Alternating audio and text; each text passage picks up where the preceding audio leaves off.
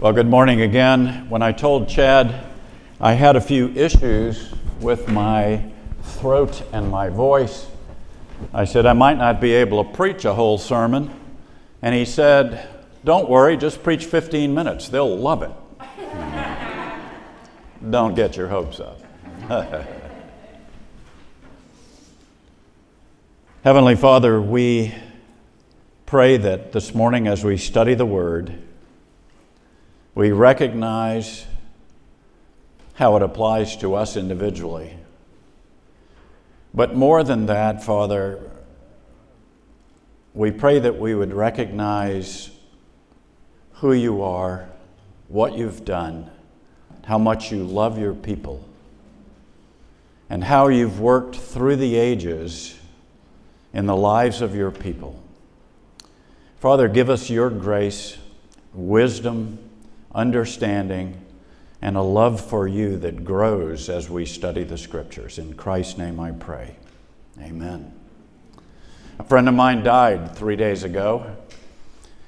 Uh, he was rushed to Gastonia Memorial Hospital with heart problems and COVID 19. And they turned him away and said they didn't have room for him and sent him to Shelby. I didn't know Shelby even had a hospital. Uh, he was a widower. His only child was in another state. He was all alone in the intensive care unit with no family, no friends, nobody allowed to visit. And as I thought about that, I wished that I had been able to go to the hospital and meet with him and read a passage, at least something, just to comfort him. And one of the passages that I thought about, that I thought if I were there, if I could talk to Frank, I would read this. From Revelation 21, it says, And I heard a great voice out of heaven saying, Behold, the tabernacle of God is with men, and he will dwell with them, and they shall be his people. And God himself shall be with them and be their God. And God shall wipe away all tears from their eyes, and there shall be no more death, neither sorrow nor crying, neither shall there be any more pain, for the former things are passed away. And he that sat upon the throne said, Behold, I make all things new. And he said unto me, Write, for these words are true and faithful. And he said unto me, It is done. I am the Alpha and the Omega, the beginning and the end. I will give unto him that is athirst of the fountain of the water of life freely. And he that overcometh shall inherit all things, and I will be his God, and he shall be my son. I wish I could have read that and said, Where you're going as a believer in the Lord Jesus Christ, who became a believer at a young age, going to a church in Gastonia, I want you to be reassured of the fact that you're going to be there in the presence of the Alpha and the Omega, the Almighty God, your Savior, the Lord Jesus Christ. Rest easy, dear friend. Our God is a good God, and our confidence in life and when we face death, our confidence is in Him. Amen? Our God's a good God all the time. Now, I have to say that having just quoted from the book of Revelation, to understand life and death and the afterlife, don't start with the last book in the Bible. Bad place to start. To understand God, you need to understand the New Testament in light of the Old Testament. You have to have the context to understand all of the New Testament well. Start with the creation story and Adam and Eve and Cain and Abel. And then for the next 46 chapters of Genesis, if you're just starting to read the Bible, you'll see the unfolding of God's plan and God's people. You'll see how Abraham and Abraham's sons and Isaac and Jacob and Joseph, the 12 sons of Jacob, who was later called Israel, with the 12 tribes of Israel. If you don't, if you don't get the 12 tribes of Israel later on in the book of Revelation, you're not going to know what they're talking about with the 12 this and the 12 that and the candle stands and the bowls and the thrones and so on. So, to understand the New Testament well, dig into the Old Testament and study it and you'll see the story of the people of God, the nation of Israel, as it unfolds and how God deals with them. and then you'll take transferable concepts out of the Old Testament and say, well, that was then and now is now, and it doesn't have anything to do with me. Yes, it does. There are great transferable concepts, and we're going to talk about some of that today when we talk about the book of Daniel. Later on in the Old Testament, I think it's fascinating to watch how the people of God and the nation of those 12 tribes and the procession of their leaders, how they interacted with God. How did they do? Did they revere God? Did they stay faithful to God? And how did God treat them? To learn more about who God is and how He acts, watch His character unfold, the character of God as it unfolds in the Old Testament, and watch how mankind reacts and interacts with God. Remember, if you think back to your understanding, the things that you've studied before, where did these 12 tribes come from that are referred to over and over in the Bible? Where did they come from? Well, they came from the sons of Jacob, whose name later changed to Israel, as I said. Ten of the tribes stayed together and moved. They rebelled against what was going on, and they, they shifted and went up into the northern area, north of what we would now call Israel, up in the northern section.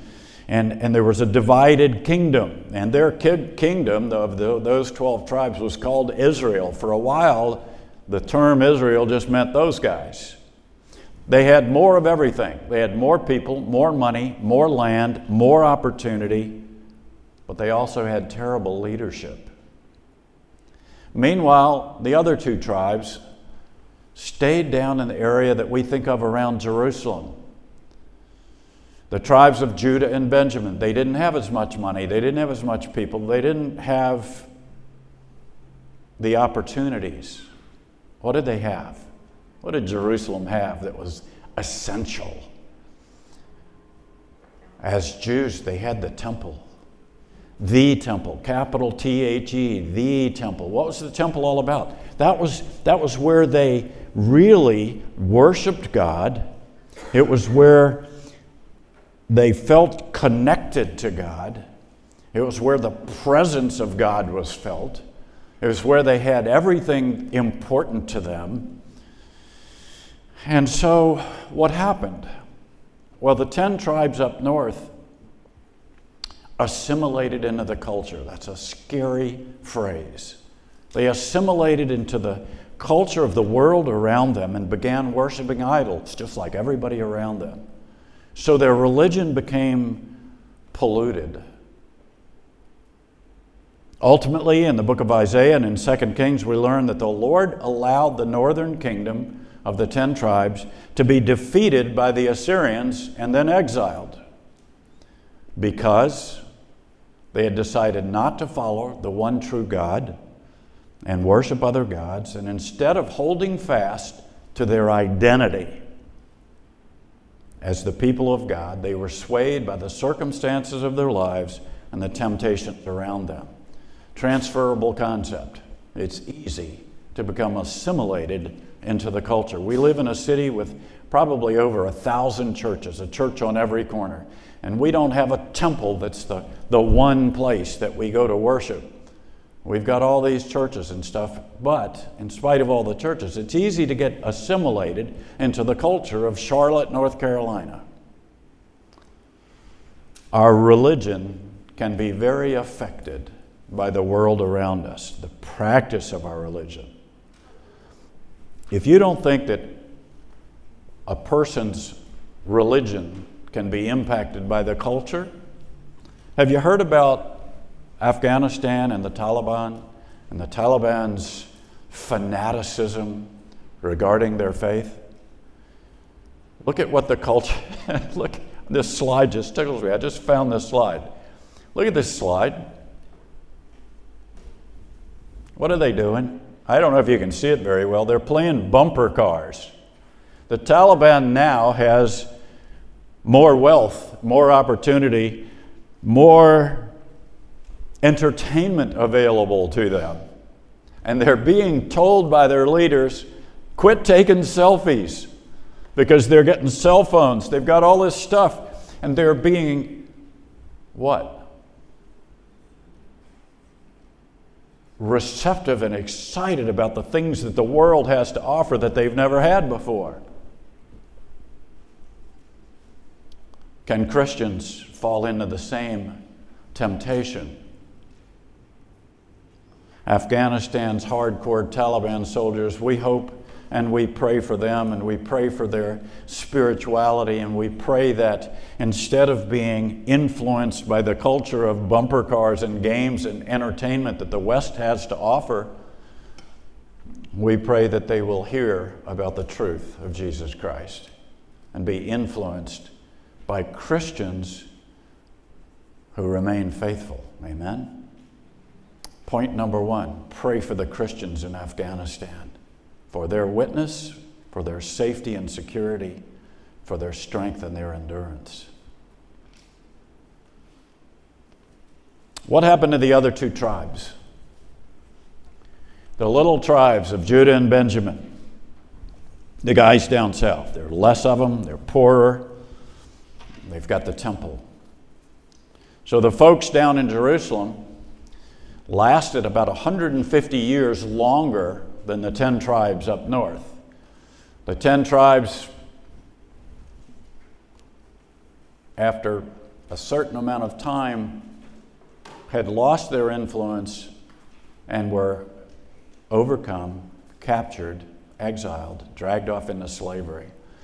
But the two tribes in the Jerusalem area, Judah and Benjamin, they lasted longer. They called that kingdom Judah for a while. They lasted about 150 years, and then they too were overwhelmed and they were defeated by foreigners, a different group of foreigners. This time it's the Babylonians. So what? Daniel chapter 1 picks up the thread. And in Daniel chapter 1, I want you to consider the identity of a person who is totally committed and consecrated to God, and what the transferable concept is going to be for us. Daniel chapter 1, verse 1 In the third year of the reign of Jehoiakim, king of Judah, Nebuchadnezzar, king of Babylon, came to Jerusalem and besieged it. That was around 600 BC. And it says, And the Lord gave Jehoiakim, king of Judah, into his hand with some of the vessels of the house of God. And he brought them to the land of Shinar, to the house of his God, and placed the vessels in the treasury of his God. Nebuchadnezzar. Nebuchadnezzar was the king of the land of Shinar. He was the son of the founder of the Chaldean Empire. He was known for being very smart, militarily aggressive, but also very wise, but very pagan.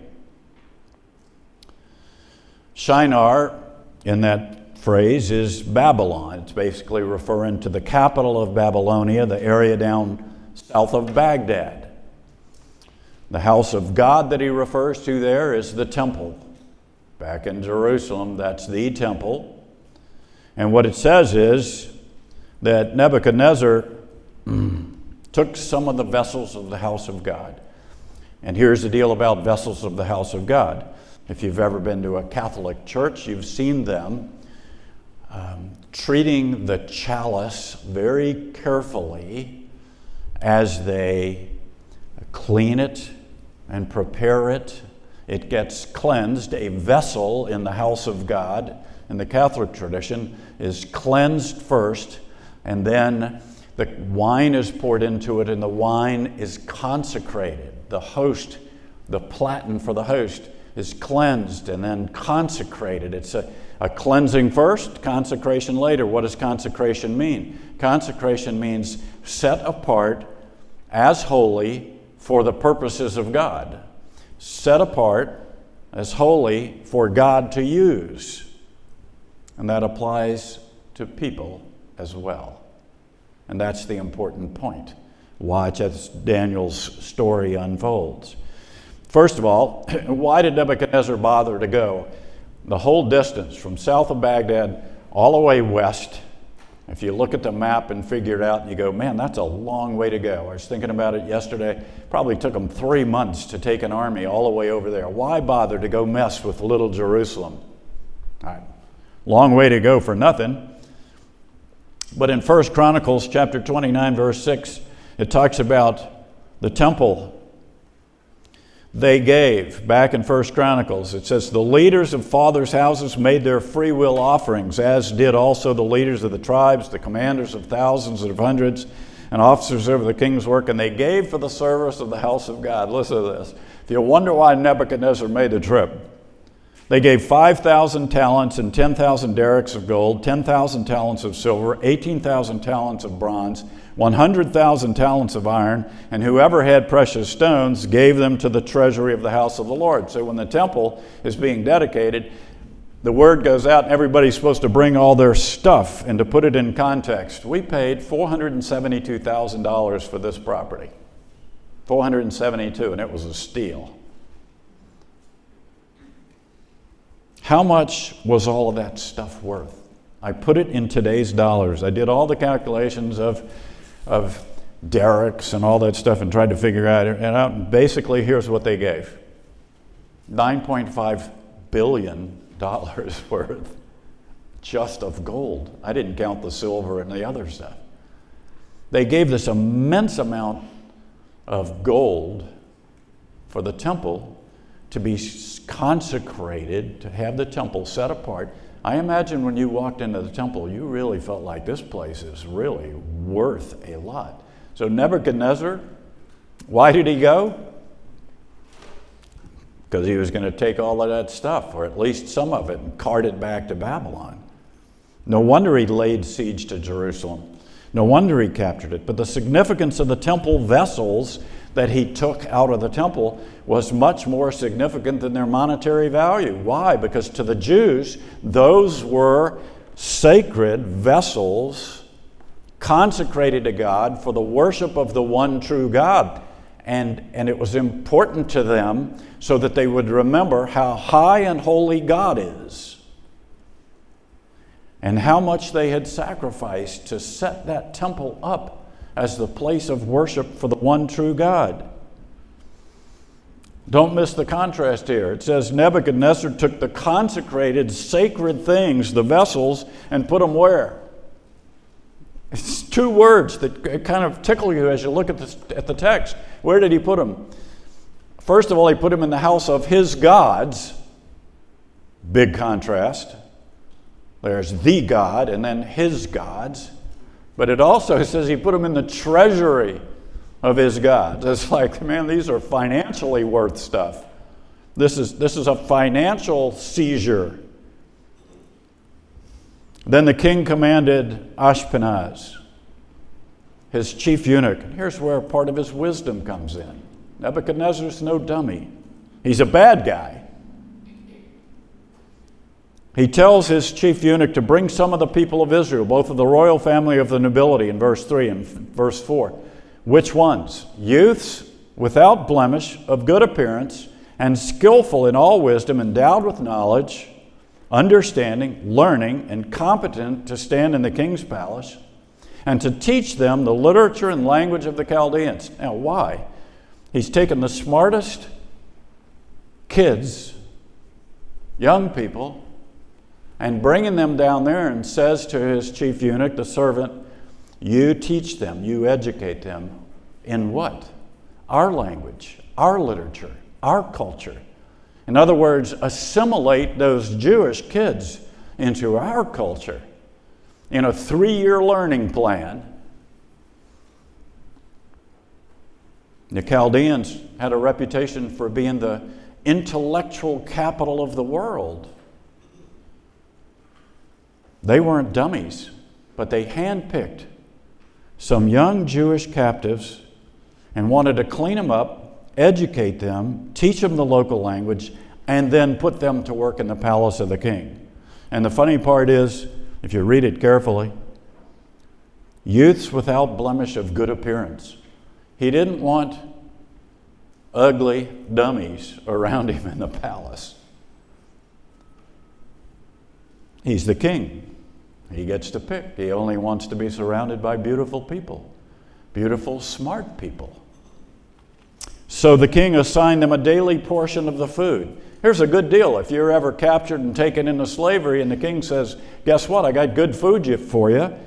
He assigned them a daily portion of the food that the king ate and of the wine that he drank, and they were to be educated for three years. At the end of that time, they were to stand before the king. And among these were Daniel, Hananiah, Mishael, and Azariah of the tribe of Judah. Those are great names, by the way. What's the significance of their names in this passage? As you read in the scriptures, especially if you're reading the Old Testament, you're going to run into hard name, hard name, hard name, hard name, and hard name, and you're not going to even know how to pronounce them, and you're going to wonder, what's the significance of all these hard names that I can't pronounce and I can't remember? How many of you, if you put your hands on the top of the Bible, can remember the three names that followed Daniel's? We just read them. Yeah. We remember their new names. The chief of the eunuchs gave them names. Daniel he called Belteshazzar, Hananiah he called Shadrach, Mishael he called Meshach, and Azariah he called Abednego. Why do you remember those names?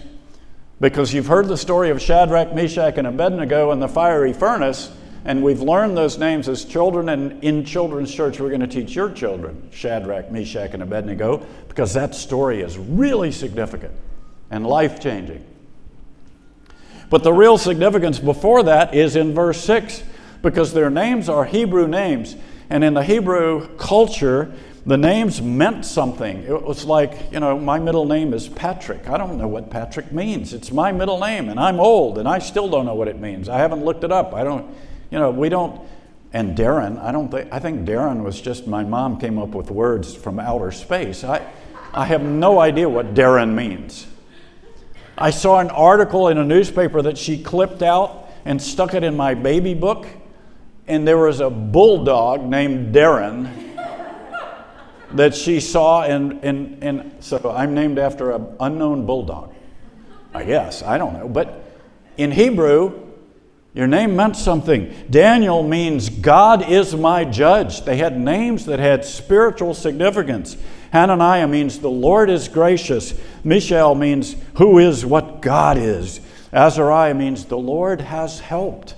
So they all have this spiritual significance. The chief of the eunuchs changed their names and called them Shadrach, Meshach, Abednego, and Daniel he called Belteshazzar. Why? So that they would be more fully assimilated into the culture, so that they would get rid of their Jewishness and erase the memories in their minds of their Jewish culture. He didn't even want them calling themselves one another by, Dan, by their Hebrew names. It was like blend in better so that you can serve better. Convert to our culture. You'll be a part of our culture. We love you. And we'll call you by your new name and your new identity. And basically, he's saying, let's get rid of your old identity. Let's become part of this culture. And they hit a significant complication in their plans to produce well assimilated, well educated, well groomed attractive servants. In the person of a stubborn, principled, devoted, committed, godly young man. Daniel, verse 8. But Daniel resolved that he would not defile himself with the king's food or with the wine that he drank. Therefore, he asked the chief of the eunuchs to allow him not to defile himself. Now, let me just ask you if you travel to a foreign country and the king says, Hey, I'd like to meet you. Why don't you come up to the palace and have lunch with me? And you showed up for lunch at the king's palace, and the king says, Hey, I heard that you like A, B, C, D, E, F, G, all these different foods and stuff, but look what I've got. And I, I can tell you from personal experience, I was at a reception hosted by the Shah of Iran in Tehran, Iran, before the revolution. I was at a reception with my wife, Linda. And the funny part is that to enter the reception, you had to go through one little pair of doors. And prior to the opening of the doors, we were all mixing outside, and there were a thousand of us out in this other room where they were offering little cups of tea and a little hors d'oeuvre. But this was in this enormous building owned by the Shah of Iran, and he was hosting diplomats and the highest ranking people in the military. And after a certain time, a little bell rang, and they opened the door, and you were allowed to go in one at a time into the banquet hall. And, and Linda asked me, why, are we, why don't we go? And I said, We're not allowed to go in yet. And she said, Why not? And I said, It's in order of rank. The highest ranking people of all go in first. So the Shah went in, and then other people went in, and the ambassador of the United States went in, and then the, the four star generals, and the three star generals, and the two star generals. And she said, When do we get to go in? Last. Dead last. Actually, she was dead last. but when you go to a banquet hosted by the Shah of Iran, can you imagine what's there? This food is incredible. Caviar from the Caspian Sea. There were tables full of caviar, and they were passing it around like popcorn. Incredible food. Daniel said, it's not an issue of what the food is, it's what the food represents. And I'm not allowed to defile myself. Why? Because according to Jewish tradition and according to the law, they weren't allowed to eat certain foods. If you know now the, the word kosher, they were expected to follow very strict dietary laws. Some food was considered unclean, therefore, you can't eat it. If you're a devout believer in the one true God, you don't eat that stuff. Here it is in the Bible. Read it. No bacon. For some of you, you would have a hard time with that one. No bacon. No pork. No rabbit. No shellfish.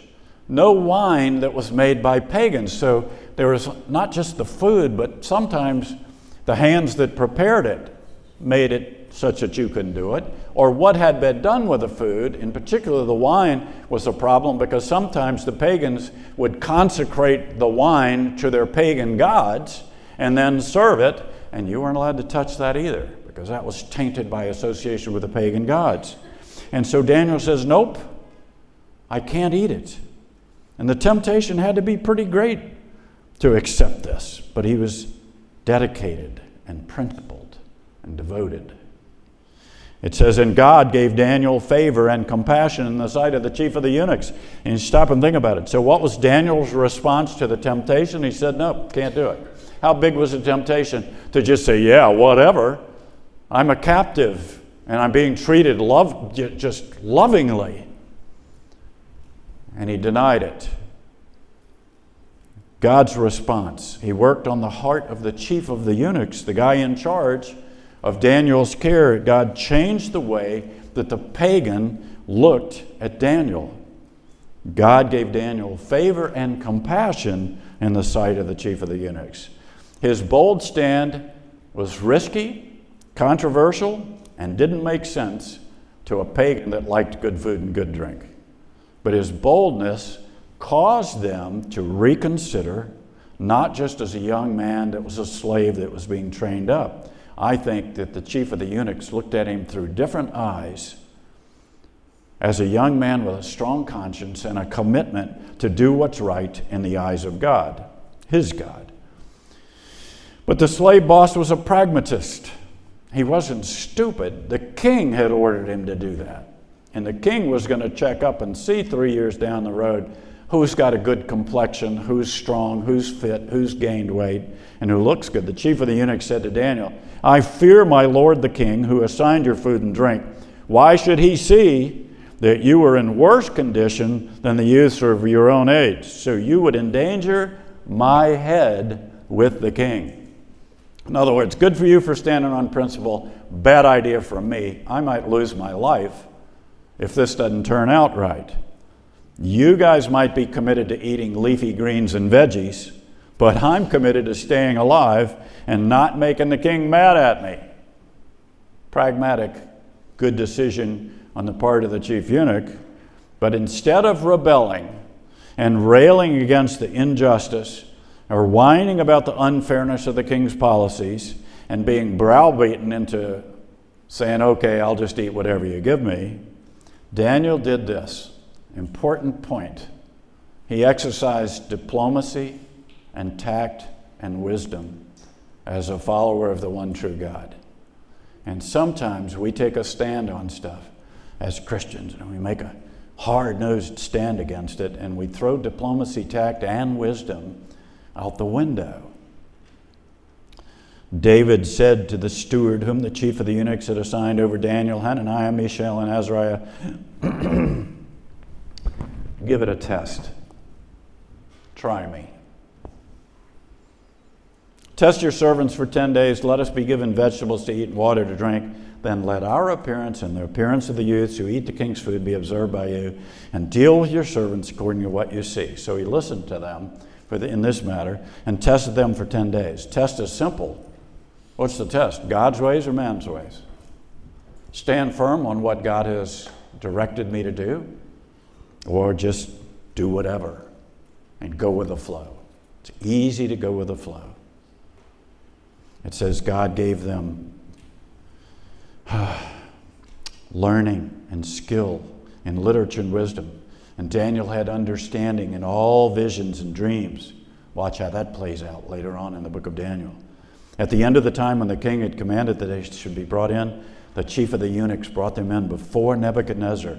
And the kings and the king spoke with them, and among them, all of them, none was found like Daniel, Hananiah, Mishael, and Azariah. Therefore they stood before the king. And in every matter of wisdom and understanding about which the king inquired of them, he found them ten times better than all the magicians and enchanters that were in his kingdom. And Daniel was there until the first year of King Cyrus. So what? So what? Daniel made a deliberate resolve to remain faithful to God. His wisdom in dealing with Nebuchadnezzar, refusing to be tainted, was tactful and diplomatic, and he stood his ground. God's response to his steadfast resolve was to bless him and his friends. And God's ongoing, continuing blessing was evident in verse 20. In every matter of wisdom and understanding about the king inquired. He was 10 times better than everybody else around him. So he gained the reputation in front of the king by God's grace to be someone whom the king could speak with about important matters and make decisions. When we read Romans chapter 12, it says, I appeal to you, therefore, brothers, by the mercies of God, to present your bodies a living sacrifice, holy and acceptable to God, which is your spiritual worship. And what it's talking about is Daniel himself understood that he was committed and consecrated to God in all of his life. He had a consecrated identity. He understood. And as Christians, where does that come in? If you remember, I was talking about the vessels being used as they're cleaned up, and then the wine is poured into them and it's consecrated. Christians have been cleaned up.